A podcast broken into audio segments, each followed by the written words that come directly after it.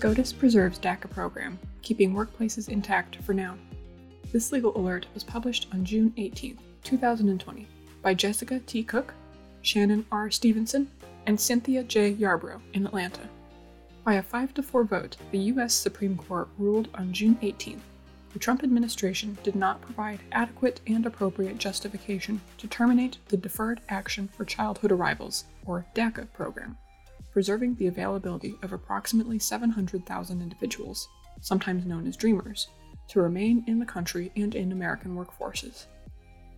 Considering the June 18th decision, many DACA recipients will be able to apply to continue to extend their employment authorization or pursue additional educational opportunities. Here's the full alert.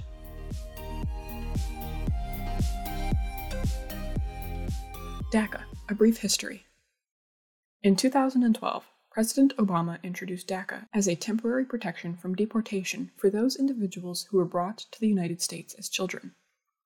The protection was renewable in two year increments. With DACA protection, the beneficiaries could remain in the United States and apply for work permits, but would not have a pathway to citizenship. DACA recipients also gained access to higher education.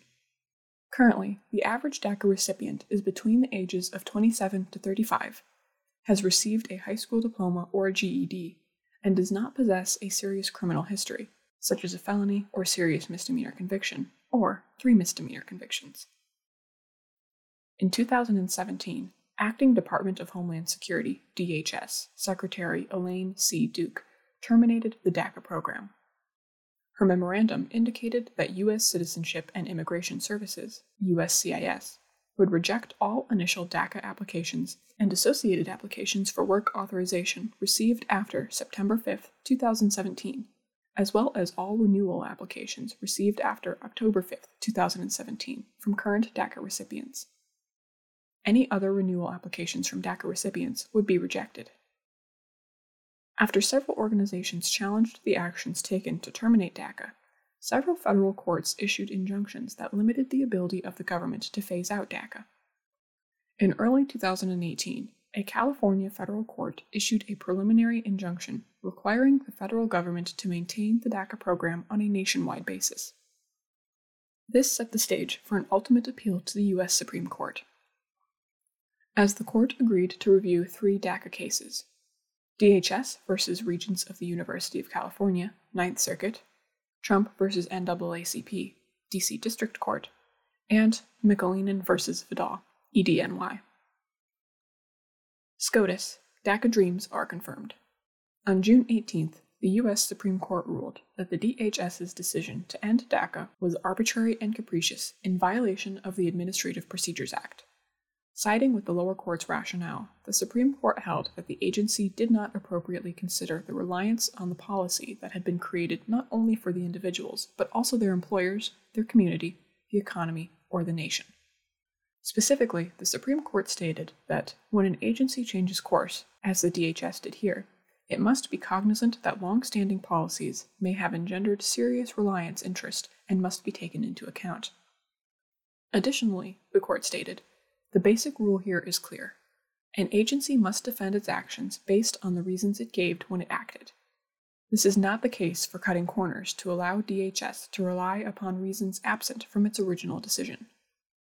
In doing so, the court gave new life to the dreams of those working and living in the U.S. under the DACA policy, keeping intact many workplaces that otherwise would have been impacted by the program's termination.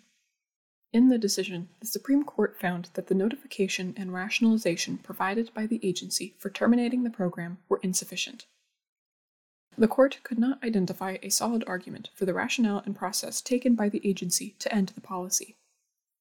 Specifically, the Supreme Court stated We do not decide whether DACA or its rescission are sound policies.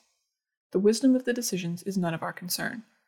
We address only whether the agency complied with the procedural requirements that it provided a reasonable explanation for its action. Here, the agency failed to consider the conspicuous issue of whether to retain forbearance and what, if anything, to do about the hardship to DACA recipients. That dual failure raises doubts about whether the agency appreciated the scope of its discretion or exercised that discretion in a reasonable manner. The appropriate recourse is therefore to remand to DHS so that it may consider the problem anew.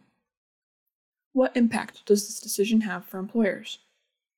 Depending on the number of employees currently within your organization that have depended on DACA employment authorization, the impact could be significant. With the reinstatement of the DACA policy, you can expect a potential increase in eligible employees who benefit from the policy and make themselves available to work in your organization.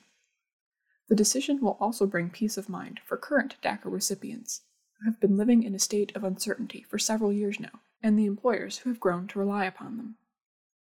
The Trump administration may, however, still take new actions to terminate DACA, but must follow the proper procedures for doing so.